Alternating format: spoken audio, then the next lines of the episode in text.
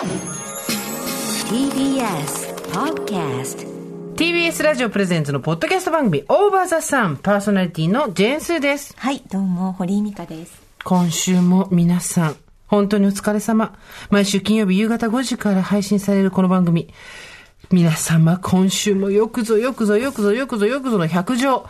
金曜日までたどり着きました。お疲れ様でございました。どうも。毎回およそ30分、私、ジェーンスーと堀井美香さんが語らい、皆様から届いたメールを読み、太陽の向こう側をオーバーと目指していく、そんなトークプログラムとなっております。というわけで、皆さんよろしくお願いします、お願い今週も。今週一週間どうでした？あ、今週私ね、あの、田舎に変わりまして。おうおうおうはい、いあのろいろ済ませてきました。米を持ってきてくれたんですかもしかして。米はだってまだ取れてないもあ、のそっか。。ど素人かみたいなのを、あの、語気に 含ませないでもらまだっていいですか？緑なんですよ。まだ緑なんですね。え収穫の時期はいつですか ?10 収月穫そうですね、9月から10月じゃないですか。う ん目を合わせてくれないって当たるも当た当たらぬも八卦ですよ。そそんなんじゃないあなたにとって米なんて。そんなことを言わない。あなたにとって米なんてってすごいね。二度と聞かないセリフだよね。あなたにとって米なんて、そんなもんなんですよ。あのね、私、車、レンタカーを借りてね、自分の家から遠い秋田の中でも山奥の方にちょっと用事があって、3時間ぐらいかけて行ったんですけわど、帰りにね、ヒッチハイクの男の子がいたんですよ。で、秋田ではよくある現象なんです。うなんだ。うん。私2回ぐらい乗せたこともあるし、うんうんうん。乗せてもらったこともあるんです。うんうん。で、よくある現象で、ただ、能代までっていう看板をね、うんうん。持って、うん側道に立ってて、はい分かったんだけど、一瞬、あ、これレンタカーだから、うんダメかなとか、何かあったらどうしようって言って、はいはいはいスッて通り過ぎちゃったわけ。で、あ、でもやっぱり乗せてあげようと思って、ちょっと何十メートルか先で止まって、後ろ見たらもう違う人にピックアップされてたの。あらまあ。だからそれを思って、うんその子、私のとこに乗るのと、一台ね、後ろの車に乗るのとじゃ、いろいろ人生変わったと思う。そう思 って。うん。いや、でも本当そうなんですよ。なんかヒッチハイクって、うん会う人会う人によって、連れてってくれる場所とか、つながりができたりとか、ヒッチハイクなんて絶対やっちゃダメだし、乗っちゃダメだし、乗せちゃダメだみたいな教育しか受けてないけどね、私たちは。そうですよね。東京っ子はね。だから女子は、うん女子はやっぱり、あの、ちょっと田舎のヒッチハイクはしたことないんですけど、うん私は、あの、向こうが丘遊園でヒッチハイクしたから。嘘でしょ？本当本当それ電車通ってるとこじゃん、向こう側遊園。電車がもううん。人身事故で止まっちゃって、もうどうにもこうにも赤坂に来るまでに、ん。あの、線路がなくって、ん。そうなんですよ。え？で、上り戸で降り今すってごい怖いんだけどは、あ。線路がなかった。あ線路はある。うん線路。はある線路あるんだけど。路線がなかった。っていうか、赤坂にってことは、それ社会人になってから？なってからです。それで向こうが遊園からね、園うん上りと、それでその川を越えて向こう岸に行かなきゃいけないわけ、うん成城学園とかまでね。うん上りとでも止まっちゃって、でも長蛇の列よ、バスとかタクシーも止まって、朝の時間帯だから。でどうにもこうにもその本番に行かなきゃいけなかったから、渋滞してる車をい一個一個こう、トントンして。マジで？しそうです、そうです。マジでしか？とにかくなん、なんでしたっけ？な、何線？あれ。南部線。南北線は地下鉄だ。うん。南部線、南部線までのね、行かなきゃいけないから、そう、連れてってくださいって言って、一個一個こう、そうなんです。え、ちょっとって言われなかった？で、優しい女性の方が、もうちょっと最初変な顔してたんですけど、乗せてくださって、でもその方、横浜でバーを経営してるっていう話をね、その車中で、道すがら、向こうがゆ丘遊園から上り戸までですけれども、話してくれて、じゃあ行きますっていうことになって、それからちょっとお付き合いもあるんですよ。バーに行ったりしてたんですか？そうなんです。娘を連れて行ったりとか、えーその後娘が大学生になって、娘が友達と行ったりとかして、すごい長い付き合いじゃないですか。そうなんですよだって、ヒッチハイクした時には娘さんいるかいないかぐらいでしょ？そうです。高校生とかだったかしら。あ、まあそんな、ちょっと待ってください。ますます怖いんですけど、あんた何歳でヒッチハイクした？あ 私？うん。私、つい最近ですよ。おい20代のなんかこう、赤坂でっていうから、いやなんか前そんな話ラジオでしてた？ね、そういえばね。そうそうそうそう、そうです、そうです。それ、やっぱ今聞くとさーって血の気が引くね。40過ぎたおばさんのヒッチハイクめっちゃ怖くない？だから、ちょっと田舎では怖いかもしれない、確かに。いや、都心も怖いわ。される方が怖いわ。しかも、ヒッチハイクって止まるか止まらないかは車走らせてる方の自由意志なのに、そこで、トントン、トントンその、ドアをノックス形式の、もうだから嫌がる人は開けてくれなかったけど、そうだよ3台目ぐらいにして、こうガーッと窓開けてくださって、どうしましたって言って。そうなんですよ。怖っ行動派。でもさ、最近その話してんだよね、私たちね。はい。我々はしつこいって話をしてるのよ。でも、でも、あのね、残念ながらね、しつこさって大事なんですよ。しつこいね。すごい。またね、オープニングから関連っぽい話になっちゃうけどよ、。いいですよ。やっぱりね、欲しいものとか必要なタイミングとか、うんうん。そういう時に、やっぱり、あの、遠くでヒッチハイクしててもダメなんですよそうね。なんですよ。あの、遠くでヒッチハイクしてたんですけど、見つかりませんでしたっていう仕事の仕方をしちゃいけないねっていう、まあ、ヒッチハイクは例えばしてませんでしたけど、あの、堀井さんのマジで恐怖だけど、トントン、トントン、乗せてってくれますかっていう、そのハート。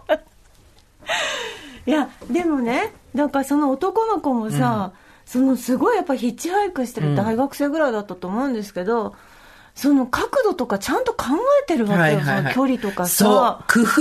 そう。ぼーっと立ってないわけ。わかるそのわかるオブザイヤー向こうから来て車の距離でどれぐらいで死角に入ってどれぐらいで止められるかって広いそのうん駐車場が向こうにありそうなところに立ってたりとか。あと、このくらいの距離までだったら少なくとも連れてってくれるだろうとか。そうなの、そうなの。わかる。めっちゃ人生はヒッチハイク。来たこれ。私ね、大館でそれ発見して、知らないと思うけど、大館から能代ってちょうどいい距離なんですよ。なるほど。だからそうやって重ねて重ねて目的地に行くんだろうね。でね、思うわけ。こうもうね、おばさんだかおじさんだかわかんないけど、もうそれの、おばさんとおじさんの中間ぐらいに私たちはいるわけだけど、はい。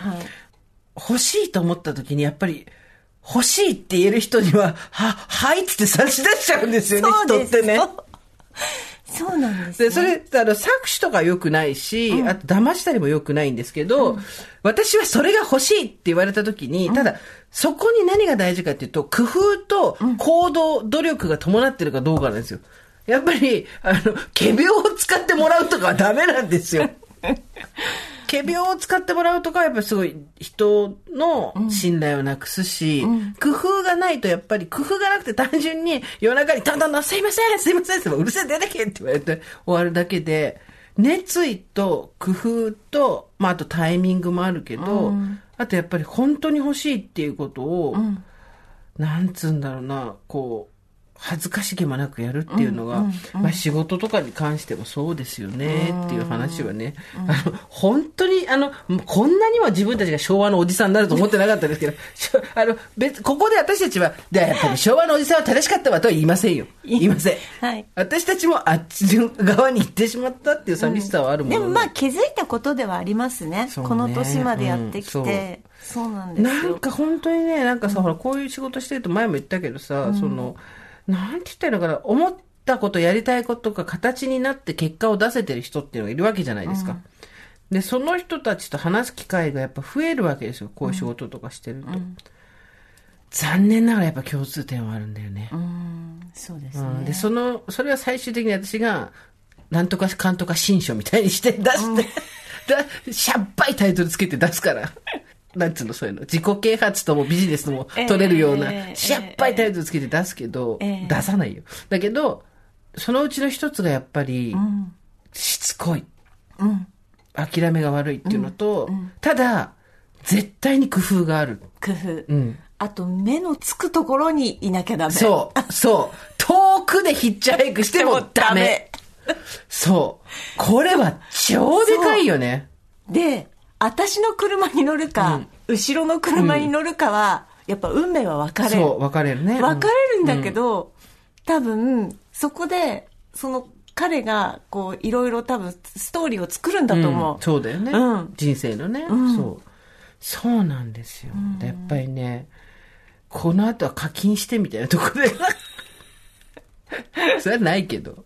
なんつうの？成功するための本とかじゃないんだよな。なんかもうちょっと、お茶会とかしながら話したいんだよね、この話ね。お茶会しながらね。そうですね。そうそうそうね。本当にね、でもね、うんでもすすごい、すごい難しいんだよ、これが。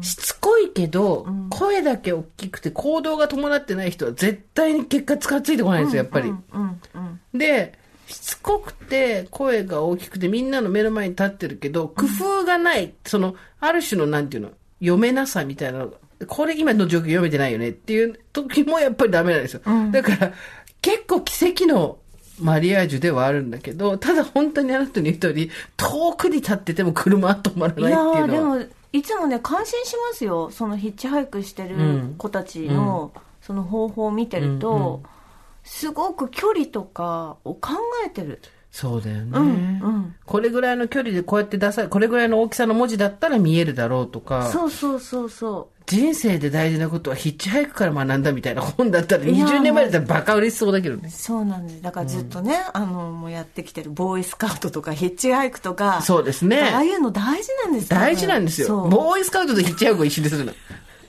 なんとなく外っていうのはアウトドアっていうことしかない。荒野を渡りきるっていうなるほどね。はいそうで私たちも沖に出るわけだから、はい大事なんですよ。そそこは。ねうんね。でもできるから。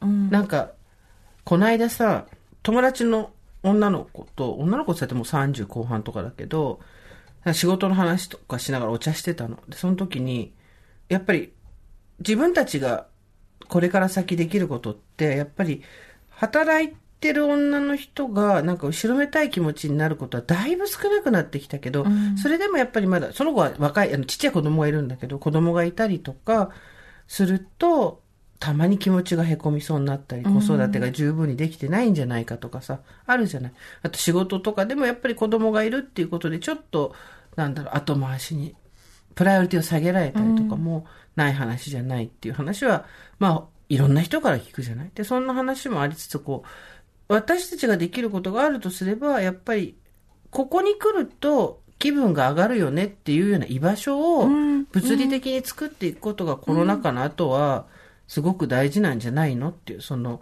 シェアオフィスみたいな、あんな大きくなくていいんだけど、あの、蕎麦屋の居抜きみたいな感じで、一人一席座るところがあって、ここに来て仕事をしてればなんとなくこう、で、コーヒーはタダで飲めるとか、あの、お菓子ぐらい置いとくとかさして、なんかこう、そこで友達ができたりとか、で、たまにそこでなんかこう、スピーチっていうか、トークイベントがあったりとかさ、そういうの、そういう場所があるといいよね、みたいな話をしてたわけ。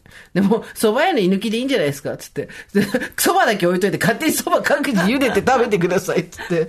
あでもいいですね。ね。そういうの作りなさいよ拠点としてそうそうそう拠点と。今私拠点がないじゃないですかフリーランスだからね。そう、うん。だから余った時間を、うん。まあ今までだったら会社のアナウンスセンターの中にいたりとか、どっか番組のこうスタッフルームにいたりってしてたんですけど、今そういう時間がなんか合間合間2時間3時間空くと最近ね自分の中でブームなのがいわゆるこうオフィス、レンタルオフィスで普通に何でしょう？貸し会議室ってこと？じゃなくて、うんシェアオフィスってこと？そう、シェアオフィス,、うんうん。オフィスで、えっと、15分100円とか200円ぐらいで借りられるような、そういうスポットがたくさんあって、うん。すごいいいですよ。なんか、その、皆さん、私は登録してないんだけど、そこに登録しておくと、今ここの、その、シシェアオフィスの中にどういう人がいるかっていうのが見られるわけ。へえ、うんうん。あ、でそうじゃあ、あ、仕事、こういう人とできるかもとかそうってことねそうそう。で、つながりたければ、その人と、ん。そのスペースの中でやり合って、うんうんで、あーって手振って、お話できたりとかもできるのね。ねで、もちろん、こう、ボックス型になってて、うんうん。声を出して、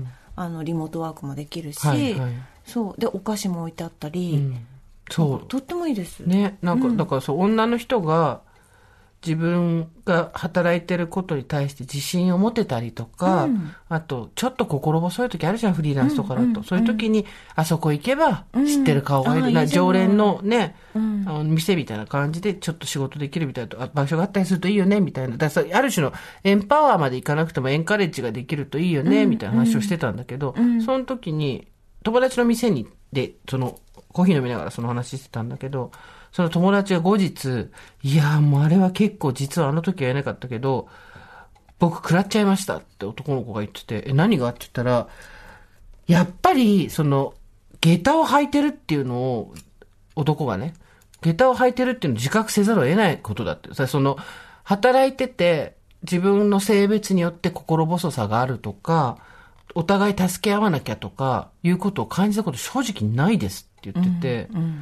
子供ができたから仕事セーブしなきゃっていう発想の友達ももちろん彼の周りにはいないし、で、どう、誰に向かってこの世の中デザインされてるのかって言ったら少なくとも結婚したり、まあ結婚してなくても私みたいにいいんだけど、何か他のことやってたりする女の人向けじゃないんだなっていうことを多分痛感したんだと思うんだよね。で、少なくともなんていうの、30代と40代の女が真剣にそのそういう拠点が欲しいよねとか、やっぱそういうところ、そのサクセスしていくとかいうさ、こう、上がり調子になるためになんとかみたいな、あの、野望というよりはどっちかとさ、安全地帯じゃん。私たちが話してる話って。っていうもの、社会の中に安全地帯を自分たちで作らないと、ちょっと凹んじゃう時があるっていうこと自体を個体の弱さではなくて、明らかに環境がそういうふうにしてるってことを彼はまあ、30真ん中ぐらいの子だから分かってて、理解してて、そういう発想になったことはないですね、って言ってて。いや、だからやっぱあるんだよな、そういうとこはな、みたいな話をしてて。ああ、もうこうやって、ポワ、ポワポワっていう話をしただけで、ポワポワってこう、なんとなく把握してくれる全人類になればいいのにと思いながら、話してたんですけど、なんかやっぱりね、まあ、おばざさんもね、耳の居場所になるといいなと思いますけどね、みんなのね。そうですね。そんな私たちが、ついにリアルの居場所をも作れるじゃないですか。はい、そうですね。はい。皆様、どのようにされましたでしょうか？どのようにされましたでしょうか？そうなんです。あの、前回ですね、配信で100回記念のイベントの発表いたしまして、はい。はい。先行抽選応募したようですとか、配信チケットを購入したわよなど、もう嬉しい声が多数でございます。ありがとうございます。ご助会の皆さん、本当にありがとうございます。はい。改めてイベントの概要はですね、はい、タイトルは、オーバーザさん、祝100回記念、ご助会の皆様、よくぞここまでたどり着きました。日時お願いいたします。2022年10月5日、ウェンズデー。Wednesday です。会場が18時、開演が19時という余裕を持った時間構成となっております。会場お願いいたします。ヒューリックホール東京、かっこ有楽町でございます。はい。出演は、ジェーン・スーと堀井美香のみでございます。のみでございます。ガチンコ勝負です。チケットお願いいたします。全席指定6000円。先行発売中です。9月11日の日曜日の23時59分までの抽選制です。あの、先着ではないんでね。えーあの、えー考えてる方、9月11日まで時間ありますから、ゆっくりどうぞ。で、一般発売が、こっちは先着。はい。で、9月23日の金曜日、10時から。はいということで、えー詳細は TBS ラジオのイベントページをご覧ください。はいえっ、と、赤坂柿山さんとのコラボもついに実現ということで、大場座さん赤坂柿山ご助会おかき、英字バージョンと、大場座さん赤坂柿山ご助会おかき、カタカナバージョン、それぞれ1000円。あの、写真をですね、うちのスタッフがすごい綺麗に撮ってくれたんですけど、煽って撮ったためにものすごい巨大な箱に見えたんですけど、そこまででかくはないということだけですねす。あの、箱のサイズ感はイベントページの方に書いてあって、私たちが持ってますから、ぜひ。はい。でもで可愛く仕上がりました。本当に可愛い。でも、赤坂柿山さんにはもう、感謝感謝ですよ。本当ですね私たちの悪ふざけにね、乗ってくださって、ありがたい。しかも、はいイベントに行けない方ご安心ください。はい翌日の10月6日からは、赤坂柿山、赤坂総本店でも販売予定ということで。まあ、赤坂の店舗でね。そうなんです、はい私たちも買いに行けるってことですよね。はい本当に。え皆様のご応募、お待ちしております。そしてそんな私たちが大丈夫なのかどうかっていうことで、ええ先週、ええ。ボーイスカウトあったじゃん。はいはいはい。富士スカウトっていう。で、あの後さ、はいいろいろ見たらさ、本当にランクがいろいろあるのね。そうですね高小学生の分、高校生の分みたいな感じでさ。はいで、富士スカウトの方がいらっしゃったら、その方をぜひ無人島に連れて行きたいみたいな話をしてたんですけど、はいボーイスカウトからに来ました、メール。来ました。ありがとうございます本。当に世界中にボーイスカウトっていうね、組織はありますから。世界中にボーイスカウト。いきます。はい。スーさん、堀井さん、大場座さんスタッフの皆様、リスナーの皆様、おはこんばんちは、ご助会会員入会希望の COMO と申します。アメリカ在住です。記念すべき100回目の放送にて、ボーイスカウト日本連盟の最高ランクである、富士スカウトが紹介されていました。はいアメリカのボーイスカウトでは、うん、気になる。イーグルスカウトが、富士スカウトに相当するのですが、イーゴ私の義父、かっこ夫の父、グランパ、デニスが、イーグルスカウトなので、おおデニスホッパーです。違う無人島に何を10個持っていくか聞いてみました。お最高。ありがとグランパ・デニスが言った順です。ういきます。1。てれちょっとこれ英語だからあなた読んだ方がいいよマジ？本当？いや、アメリカだな言った順に1。グランパ・デニスが、イーグルスカウトで、ね、無人島に何を10個持っていくか聞いてみました。グランパが言った順です。1、ローデッドガン。つまり、弾の込められた銃。もうさ、紐じゃないんだ。ロープだと思ってたらローデッドガンじゃん。もう、私たちね、今ね、声は笑ってるように聞こえてるかもしれないけど、眉毛が完全に8の字だよ。大変です。ローデッドガン。はい。2番、スイスアーミーナイフ。ヤスリや爪切りをする。まあ、十徳ナイフですよね、日本でいうところね。3番、マッチズマッ。チね。うんマッチを持ってくんだ。4番、two-way radio。ウォーキートーキーってやつですね。トランシーバーです。船と交信するため。なんとかです、どうぞっていうの5番目、ソーラーチャージャー。はい。ソーラー充電器。7番、axe or hatchet。斧か手斧。どっちしろ斧っていうね。200 feet rope。約61メートルのロープ。やはりスカウトにはロープは不可欠なんです。8番目だけどね。61メートルのロープ持ってくんだよ。ねで、フィッシュフックス。9番ね。釣り糸、釣り針、釣り道具。10番。エクステンシブサバイバルガイド。完全版サバイバルガイドブック。忘れてたこれ私たちサバイバルガイドブック持ってかなきゃダメ。え。えー、そのなんか、イーグルさんたちの使って、イーグルスカートさんたちが使ってるサバイバルガイドブック、いいですね。これね、はいエクステンシブサバイバルガイド。だけど、一番最初に持ってくるローデッドガン。でも、これどう取っていいかわかんない。お いやー、そうなんだ。あーうん。いかがでしょう？一番目に銃が出てくるとこはまさにアメリカ人ならではだなと思いました。83歳になるグランパ・デニスは、牧場農園育ちで経験豊富ですし、知恵袋のような人なので、私はグランパを連れて行きたいです。蝶がつくほどの話好きなので、退屈もしなそう。30分番番組と言いつつ、毎回余裕でオーバーしているスーさん、堀井さんの楽しい番組はいつまでも続き、対面イベントの日本全国開催、さらにはワールドツアー開催まで発展することを切に願っています。アメリカ公演公開録音が実現された暁には絶対行きます。ベストリガード COMO ということで、ローデッドガン持っていかないと。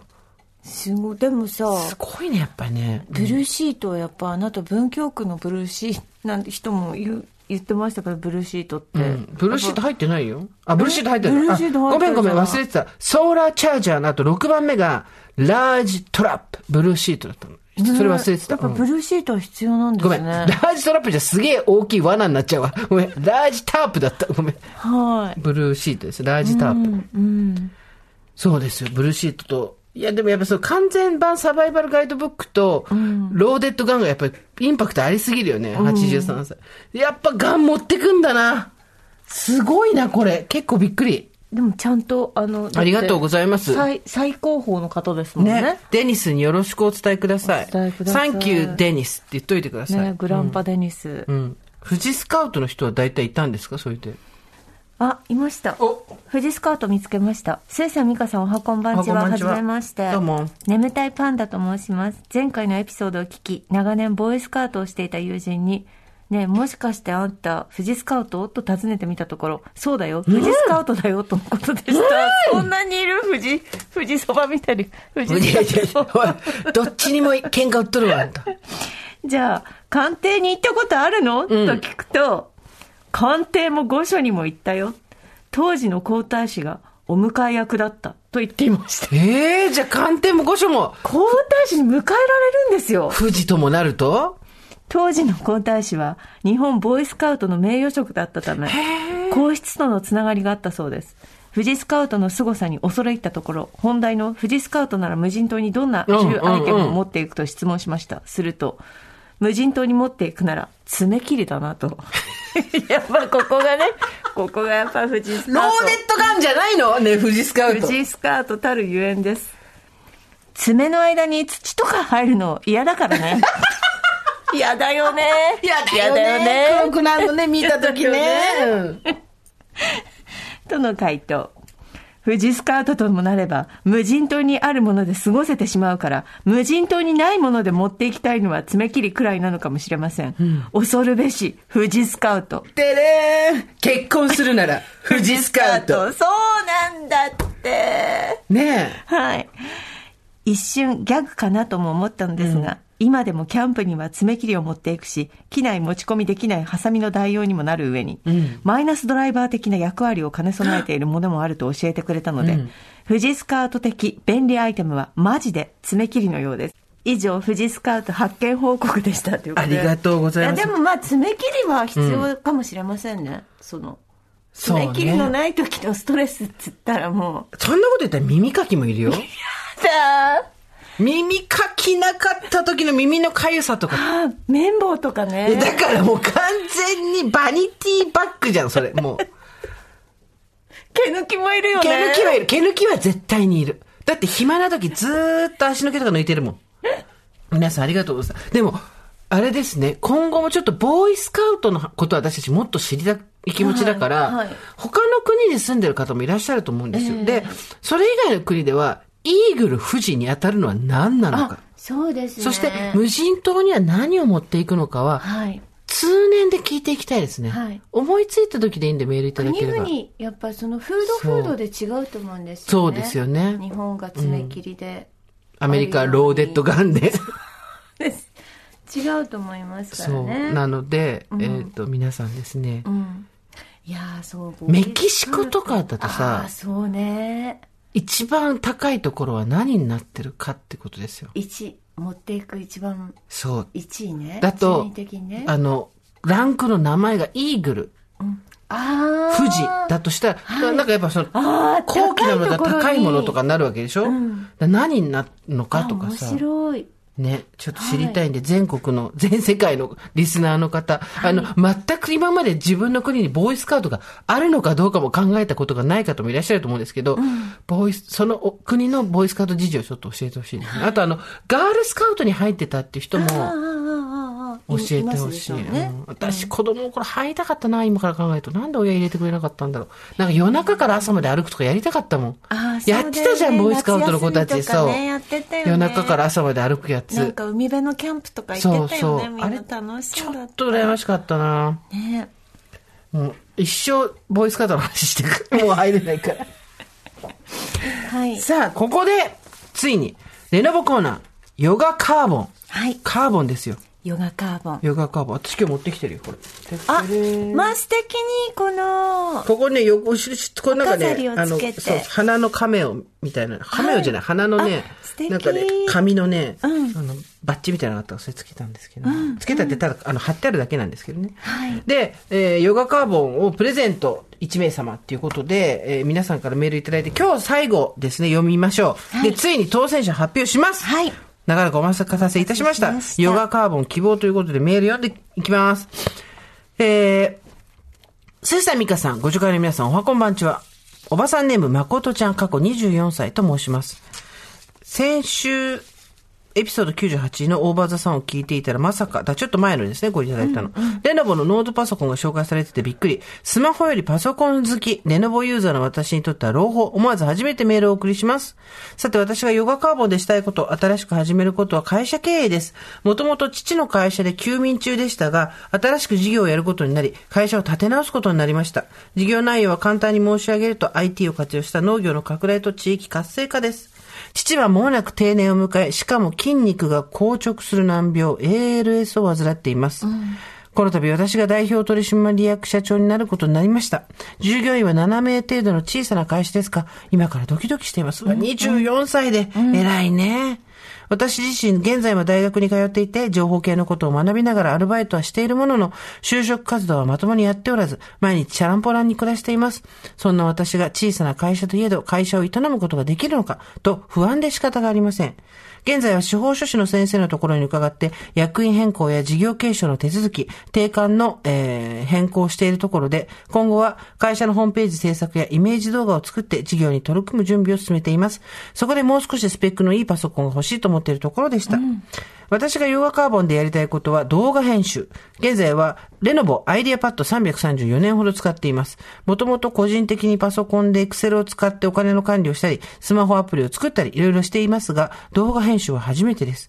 先日、 OVER THE SUN 内で紹介していただいた Yoga Carbon は動画編集にも最適なスペック。さらに、外出で持ち運びにも最適だと思い、このノートパソコンは私にぴったりだと思いました。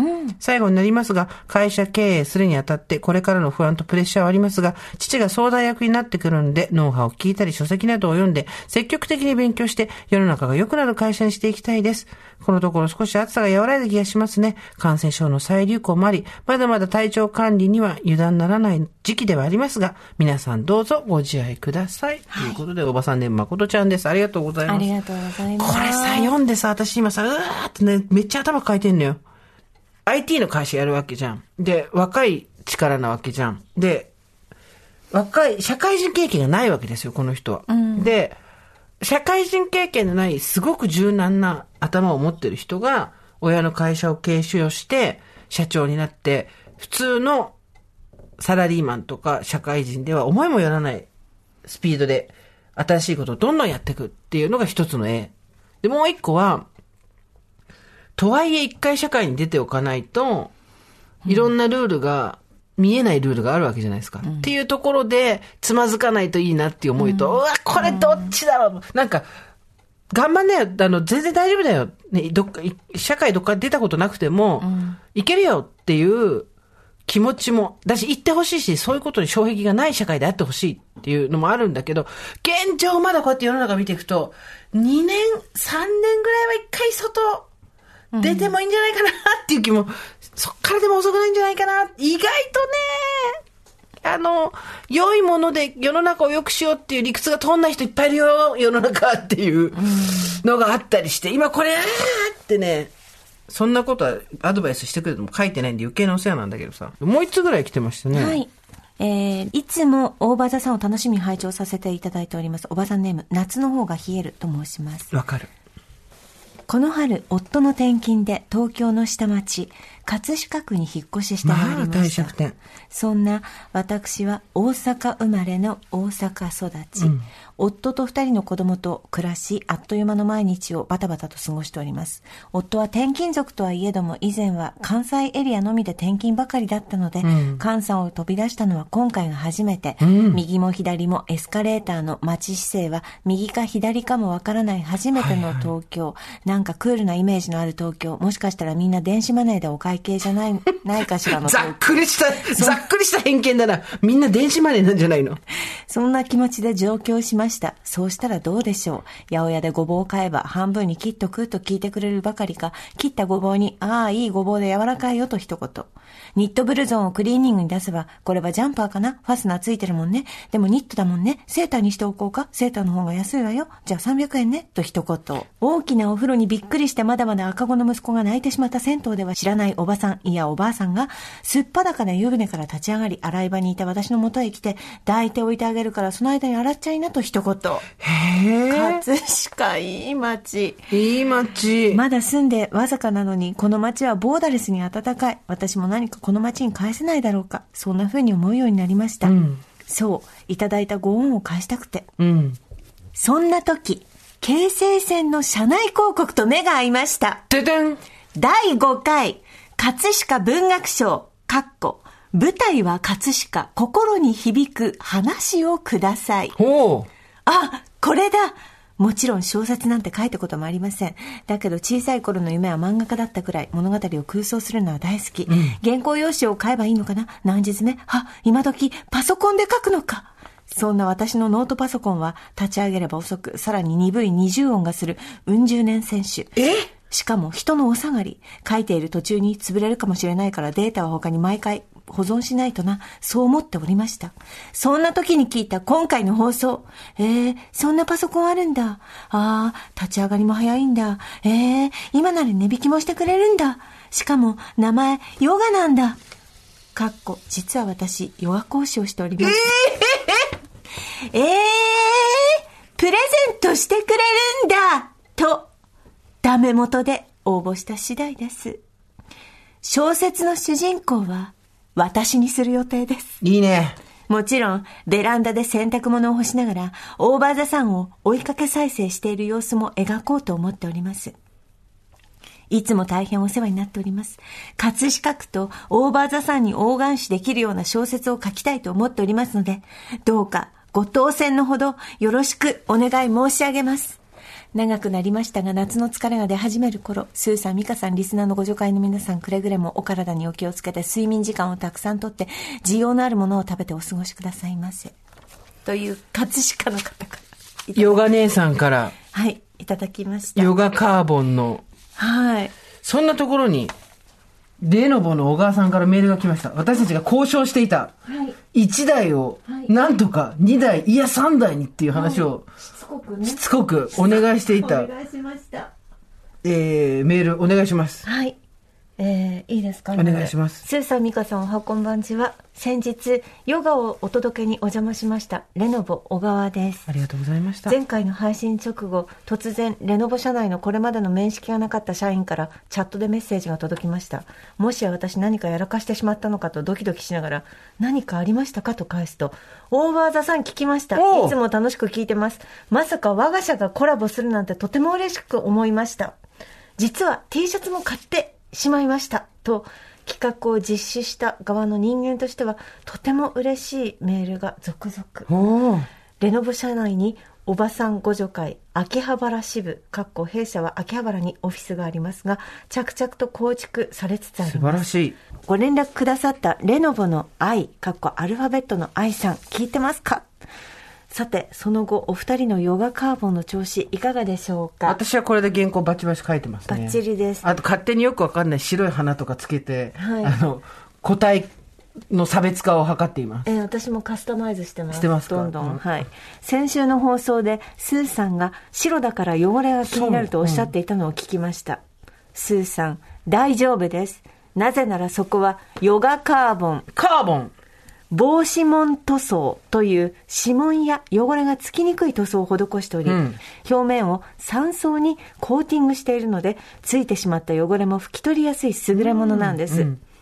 デニムを履き込むがごとく、お気になさらず、大胆に使っていただければと思います。いい表現よかったですね使えば使うほど、でも全然汚れてない今のところ持ち運んだりはしてるけど。よかったよかった。使う人に馴染んできます。馴染んでいくのよ。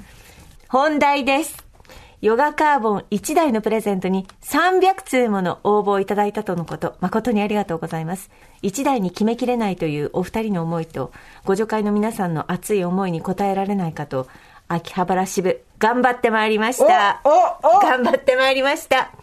急遽上に掛け合いまして、プレゼントできるヨガカーボン、ささやかながら、1台から3台に増やさせていただきました。ありがとうレノボさんありがとう !3 台だよ私たちさっきふざけて1台、2台、3台とか言ってたけど、3台そうできませんよ。!3 台ありがとうございます上の人もありがとありがとう。う上の人。ありがとう、偉い人お父さんもありがとう決済権が持つあなた、大好きです 気持ちとしては、メールをくださった皆様全員に差し上げたいのは山々なのですが、わかりますよ。これが秋葉原支部の今時点でできる頑張りということでご理解いただけますとありがたく存じます。いやいやいやいやいや、十分でございます。ありがとうございます私。たちできましたらみたいなことでしたもんね。いや、しつこかったですよ。そうですね、んはいおかげさまでヨガカーボンの売れ行きも上々です。ここからもっとヨガカーボンを広めていくべく、スーさん、ミカさん、ご助会の皆様、どうぞどうぞヨガカーボンを引き続きよろしくお願いいたします。こちらこそよろしくお願いします。ありがとうございました。本当にありがとうございました。いやー。無理言いましたね。言ってみるもんだねっていうのもあれですけど、はいレノボさんありがとうございます。飛んで火にいる夏の虫です。なんて言うんだっけ、こういうの。だってさ、こう、番組でこういうのプレゼントする企画お願いしましたって、いいですよって、やりますやりますって言って、1台でさ、話しててさ、すいません、3台も、3台、5層こそ。大丈夫ですか？大丈夫ですか？お小川さんのボーナスになんか支障影響が出ないといいですけど。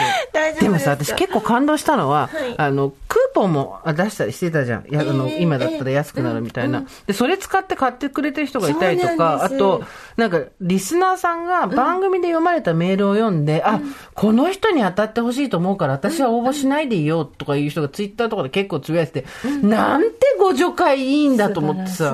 ねいいものをみんなで探して必要なところに行くようにして。今回私は我慢しようって、みんながそうやってやりたいことがある人のところに行った方がいいって言ってる人がいた。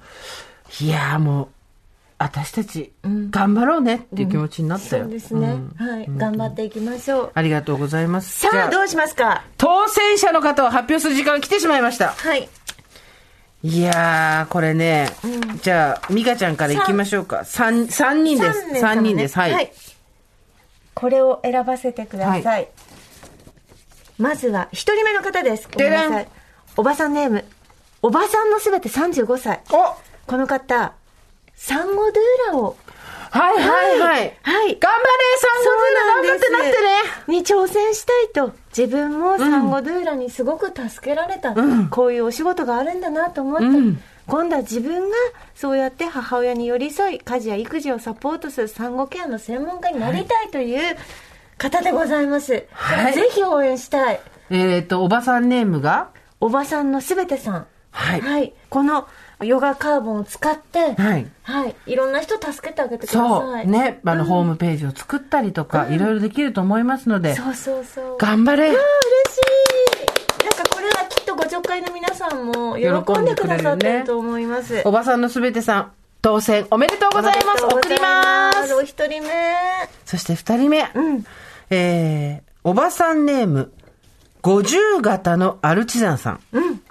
高校時代の友人に勧められ、今年の春から大和田さんを聞き始め、ただいま2週目の52話まで来たところです。という方で、この方は、23歳で学生結婚、24歳で出産、1歳の時に元夫の浮気がひどくて別居、それ以来ずっと娘と二人暮らし、小学生の娘を抱えて弁護士を雇って、火災に行って調停離婚、はい。公正証書を作ってようやく離婚、はい。それにもかかわらず何度も養育費それで止められる、裁判所通う、はい。元夫娘の高校大学の費用一切出してくれた。ら学費は全部自分で払う。はい。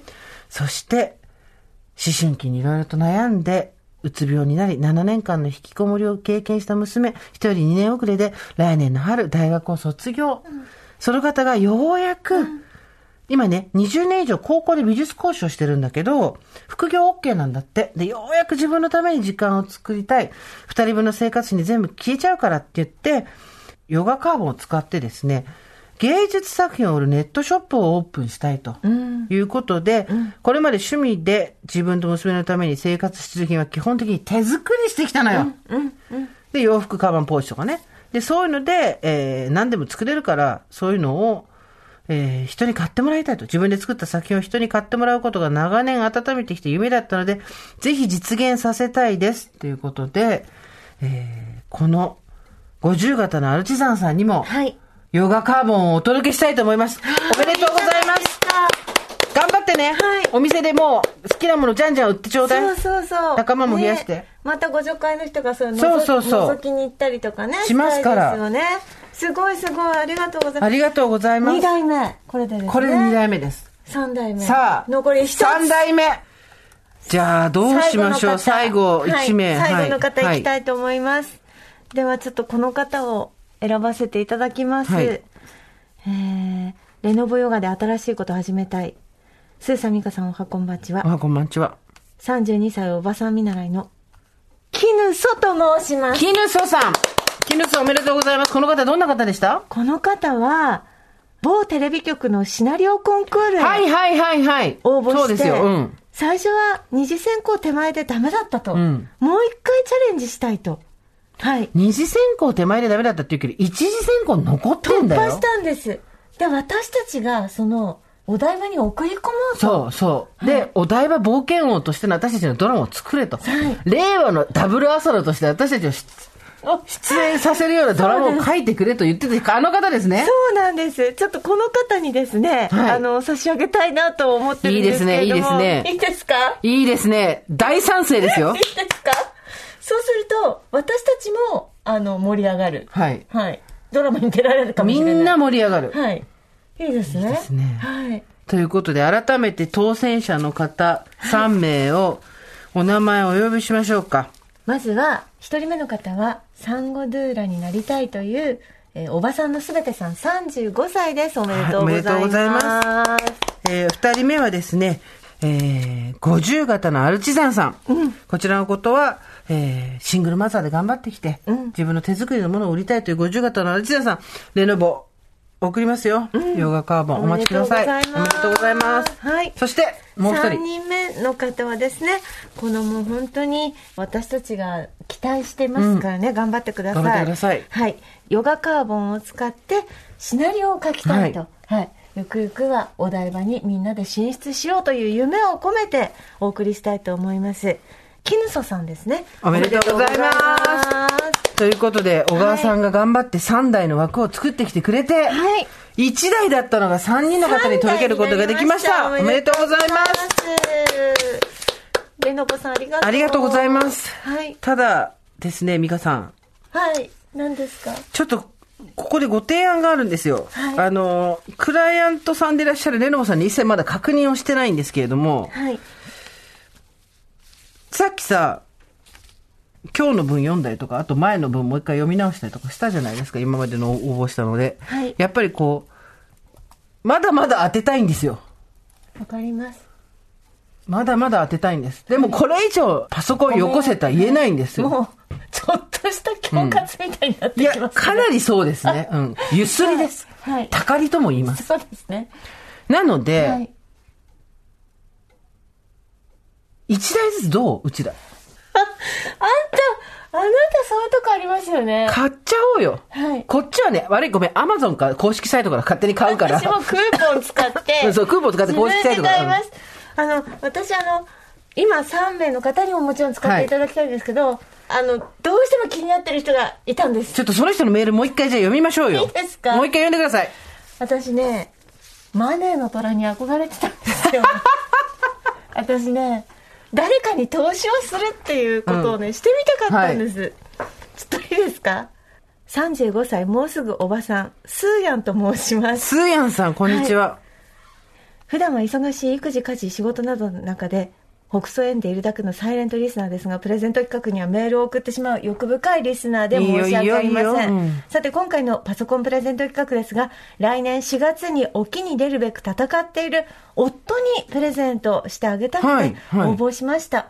うちの夫は15歳から飲食店あったね、あったね、それね。うん。うちの夫は15歳から飲食業に従事しておりましたが、4年前に第一子誕生とともに義父が亡くなり、お店を畳んでからは、いろんな飲食店や運送の仕事などを転々としておりました。第2子も生まれ、私も一人で美容室を何とかやっているので、なかなか誕生日プレゼントなどをすることができずにいました。4月からは自身の飲食店を開くべく動いているのですが、うんなんせ貯金もそこまでないために、まずは工房という形で最低限の調理施設とイートインでのスタートを予定しています。パソコンは指1本でしか打てないぐらいだと思いますが、EC サイトでの通信販売、YouTube での動画作成などいろいろとチャレンジもしたいようです。そんな夫を生温かく見守りながらここ数年過ごしてまいりましたが、来年4月に第一子が保育園から幼稚園に変わるタイミングで、本気で独立することを決意いたしました。はい。子供がいる中でお互いが自営になることは割と心が震える気もしますだね、そうが、だね。いやおよそ出会って10年彼が楽しく好きなことに自分の力を信じてチャレンジすることを願ってパソコンをプレゼントできたらなと思います、うん。私も外出のたびにオーバーザさん T シャツを着用してご助会仲間を探しているところですが未だ声をかけられたことはありません。いつも素敵な時間をありがとうございます。大げさではなくこれを支えに1週間踏ん張っております。スーヤンです。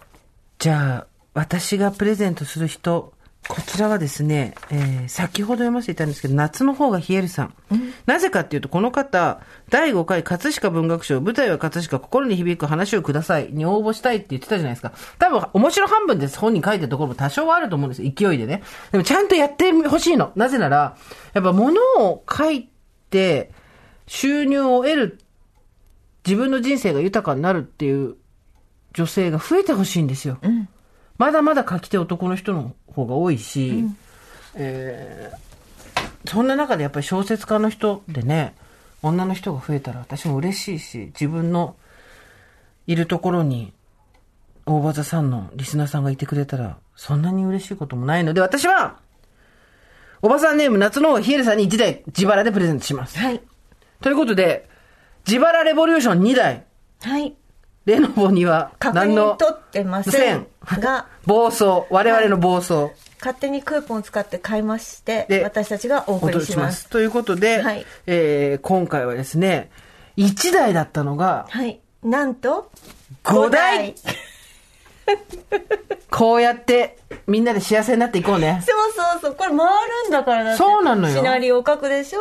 そうこちらお店成功する。そう、ドサンゴドゥーラになったりとサンゴドゥーラかに、なって幸せになる。自分が作ったものをネットで売ったりとか、はいみんなで買う。そう、お台場冒険王そしてあとはお台場冒険王でフジテレビでドラマが放映されるねえ我々、はい1台から5台に、はいオプラ・ウィンフリーの足元にも及ばないけど、でも、みんなでこうやってね、はいなんつうんだろう、頑張れ頑張れっつって夢にこう、進んでいく、夢に向かっていく手伝いができたら嬉しいよね。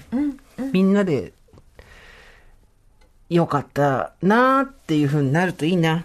はいなんかバカみたいな感想言っちゃったけど、なんかほんとそういう感じ。うんそうですねね。というわけで、まあでも何はともあれ、小川さん、ひいてはレノボの皆さんが、ヨガカーボンを提供してくれるってところから始まった話ですから、ね。私も、あの、まんまとその、おこぼれに授かって、これで原稿書いてますから、はい。あの、本当に今回はありがとうございます。そして応募してくださった皆さんもありがとうございます。はい。全員に当てられなくてごめんなさい。うんうん。レノボさんがまた来週改めて、あの、割引クーポン、あ作ってくうん、ださる、作ってくださるって言って、はい。それはなんか、あの、大場さんのツイッターとかでね、はい。また、つぶやくそうなんで、はい興味のある方はぜひ見てください。5台この5台が、なんだろう、もしかしたら、みんなの生活とか、夢とかを叶えたり、潤したりする何かになるかもしれないからね。私たちに不可能はないと思って、そうですそうですやってまいりましょう。であの5台手元に届いた方たちはどういうふうに今使い始めてますみたいなねそう、レポートしてほしいです。もらい逃げは無理だぞ。メルカリに出たら家まで行くぞ。本当ですからね私結構メルカリね、うん。チェックしてるんですよ。ピンポンって行きますよあーこんなん出しちゃってんだってうんねはい、進捗状況の報告メールぜひぜひお待ちしてます。小説書きましたとか、そう、ドゥーラーになりまししたとかね。さあ、というわけで、えー今回のレノボヨガカーボンパソコンプレゼント企画、皆様、ありがとうございました。そして、小川さん含め、よえーレノボの皆さん、本当にありがとうございまありした。がとうございますいやー、大団円だったんですけれども、なんと、今、メールが届いております。ちょっとお願いします。はい。スーさん、ミカさん、おはこんばんちは、はじめまして。はじめまして。私、ボタニスト、ブランドマネージャーの小林あさみと申しまお小す。林あさみさん、同姓同名なんでしょうけどね。ボタニストってあれ、シャンプーとかボディーソープとかのあの、ブランドだよね。はい、おしゃれブランドです、はい実は弊社にオーバーザさんの熱心なリスナーがおりまして、ありがとうございます。ありがとうございます。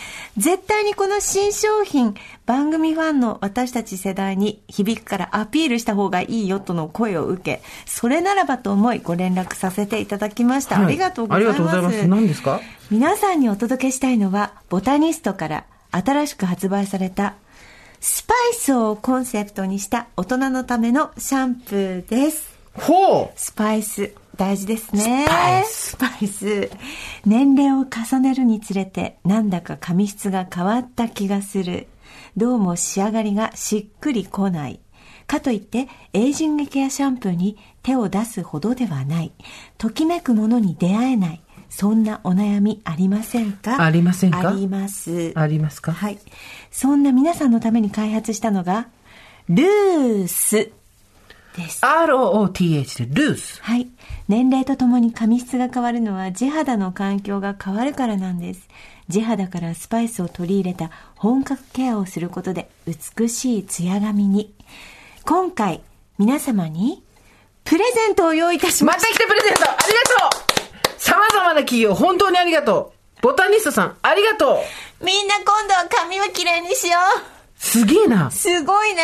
髪きれいになりたいよ、私。ねえ。私。私、新作シャンプー、ルースが欲しい方はぜひ、ボタニストのツイッターをフォローしていただき、ハッシュタグ、大人の髪にスパイスを、をつけて、あなたが取り入れたい人生のスパイスについてツイートしていただけると幸いです。お、大人と髪が漢字、スパイスはカタカナです。大人の髪にスパイスを、大人と髪がか、えっ、と、漢字で、スパイスがカタカナ。これをつけて、あなたが取り入れたい人生のスパイスについてツイートすればいいの？はい。へえ。それで、シャンプーがもらえんの？そうですどうやってもらえんの？大人の髪にスパイスを、スパイスを髪にも人生にも、ぜひぜひ取り入れていきましょうということでですね。はい、はい。あ今回ス、タジオに入りました。入ってきました。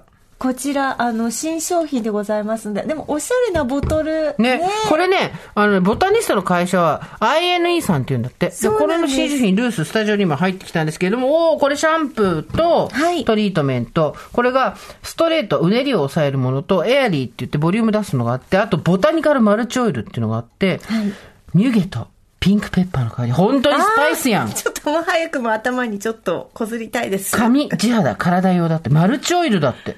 髪の毛ね、オイル使うのいいよね。スパイスってちょっとどういう香りかいい香りなんじゃない？香はい香ってみて。いいですか？これ開けていいですか？開けていいですか？ありがとうございます。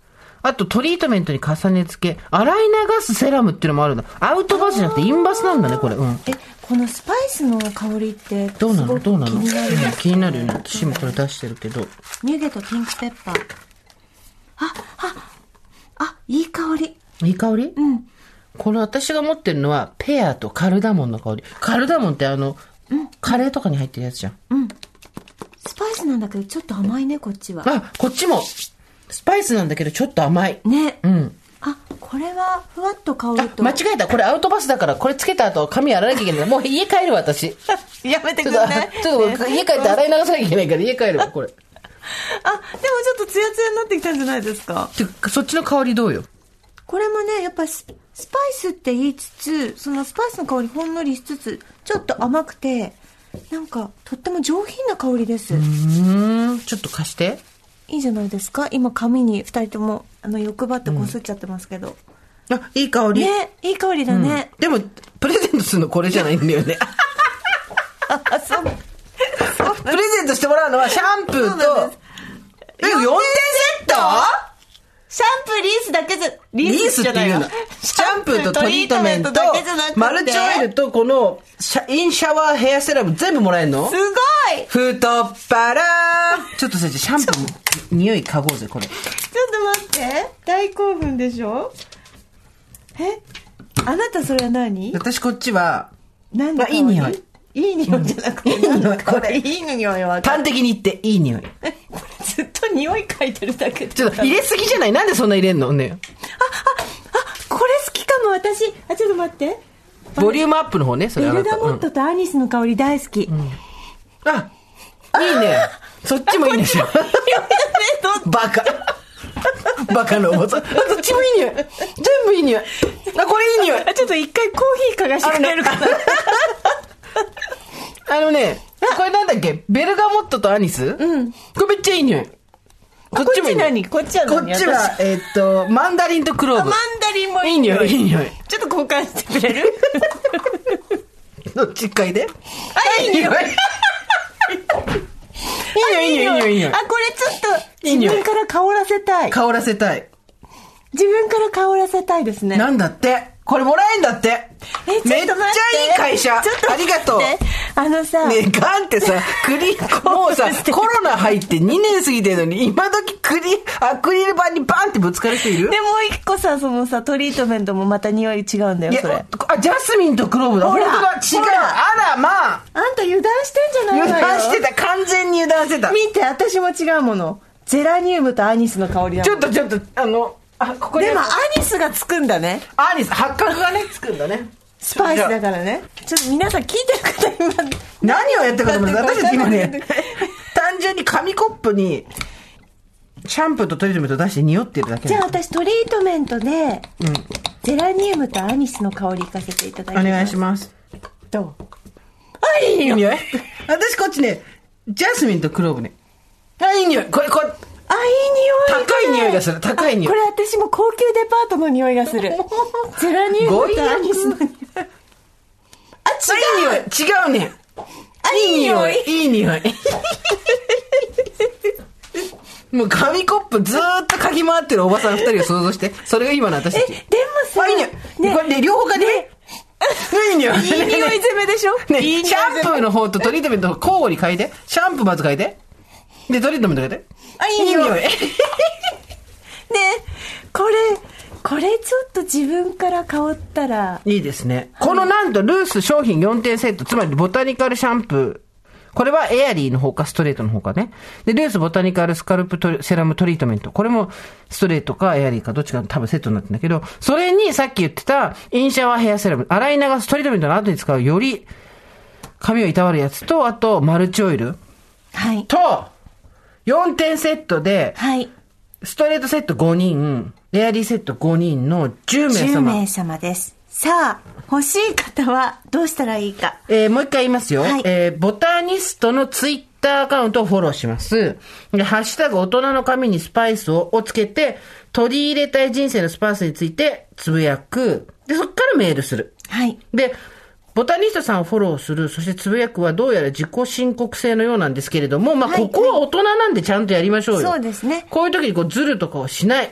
ちゃんとやってあ、なんだっけ、大人の髪にスパイスをつけて取り入れたい人生のスパイス。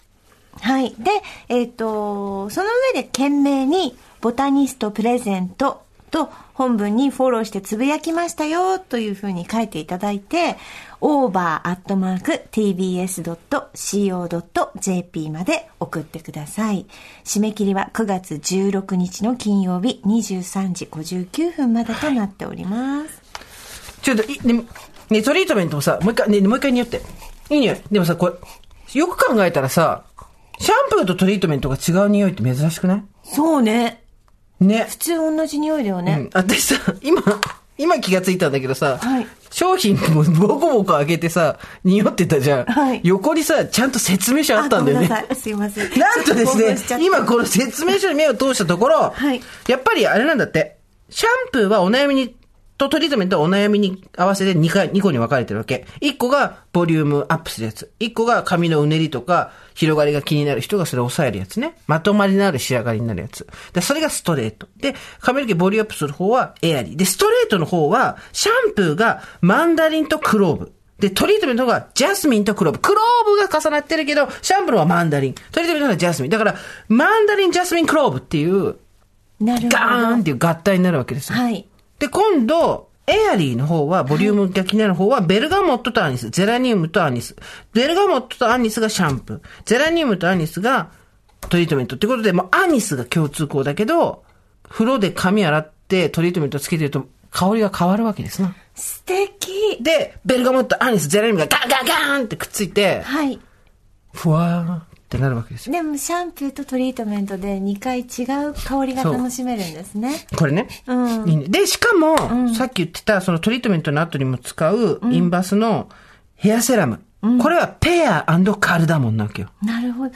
全部これ地肌とか髪にこうちゃんと効くスパイスを厳選してるわけですね。いい香り。ね、香りもいいし。ミュゲとピンクペッパーのマルチオイルもあるから、とにかくその、しちゃんとりがそれぞれ違う香りだけど、ちゃんと組み合わせで、いい香りになるっていうとこが、まあ大人っぽいね、確かにね。ね確かに、あの、ペッパーっていうのとか、その、スパイスとかってあんまないもんね。ねえ。おやおや、すごい時代になりました。美しい髪だけじゃなく地肌の塊とかもすごく柔らかくなりそうな。ね、地肌とともに髪にアプローチするスパイスを厳選されてるそうで、最初に資料を読めよ、私たちは。ちょっと資料を読む前にすぐ、はしゃいじゃったすぐ品物をパキパキパキって開けるのよ。いい匂いいい匂いいい匂いでも うあの野生の勘だけで言うからね。ね。でも資料がちゃんとありましたありました。失礼いたしました。ちゃんと理論に基づいて作られてますのでね。はい。えー、4点セットがもらえます。欲しい方は、ボタニストのツイッターアカウントフォロー、ハッシュタグ大人の髪にスパイスををつけて、取り入れたい人生のスパイスについてつぶやく。そして、つぶやきましたよって言ってメールをオーバーザさんのメールアドレスに送る。9月16日の金曜日の23時59分までです。まだ嗅いでる。ない匂い本当にね嗅いだことない目つぶってるとさ、ね海外に行ったみたい。でしょ、うん。というわけで皆さんですね、なんだかすごいものが当たる番組になったね。え？ありがたいね。ありがたいです。でもこうやってみんなで喜びを分かち合っていけたらいいな。そして髪をみんなできれいにしていこうよ。INE さん、ありがとうございました。本当に皆さんご応募お待ちしております。はいさあ、今日はもうてんこ盛りでしたね。そうですねいろんなことがたくさんあって。はい。あ、あとちょっとこれだけ紹介して。うん、あ、そうだよ。すごいの。そうなの。ね。あのさ、はい。尾崎さんっていう人からさ、ええノートが届いたんだけど、そうなんですよこう尾崎さんってこれ、ね代々木で、うんその文房具屋さんをされてるんですか？はいはい。その尾崎さんが、はいなんと、リングノートを送ってくださったんですけど、そのリングノートのとこに、オーバーザさんっていう印字がされてて、はい。これを100回記念で送ってくださって。そっち、あなたのはベージュ、あの、ホワイトベージュにき、あの、アンバーの文字ね。はいで私は黄色に黒字の文字で。はい。ありがとうございます。すごい。日にねノート？そんなことない？はいないんじゃない？ハイナインさんっていうお店だそうで、代々木公園に、オーダーメイドのお寺があって。ありがとうございまで、したそこがオーバーザさんって作ってください。日にねじゃない？泣いてるよ、この人。また泣いてる。日にねノートじゃないですよ。ハイナインノートですよ。皆さん気をつけたらよかったら、代々木公園のね、お店行ってみてください。はい。といったところで今回はここまでにしておきましょう。はい。オーバーザサンダー皆様からのメッセージをお待ちしております。送り先は番組メールアドレス、over.tbs.co.jp、over.tbs.co.jp、アルファベット小文字で over です。番組の公式グッズ各種は、鈴井 by GMO ペッパポの中にあるショップでご購入いただけます。詳しくは番組の公式ツイッターにて。そろそろね、パーカーの季節になりましたね。はい来ますよ。さあ、それではまた金曜日の夕方5時、オーバーザサンドお会いしましょう。ここまでのお相手は、堀井美香と、ジェースーでした。TBS Podcast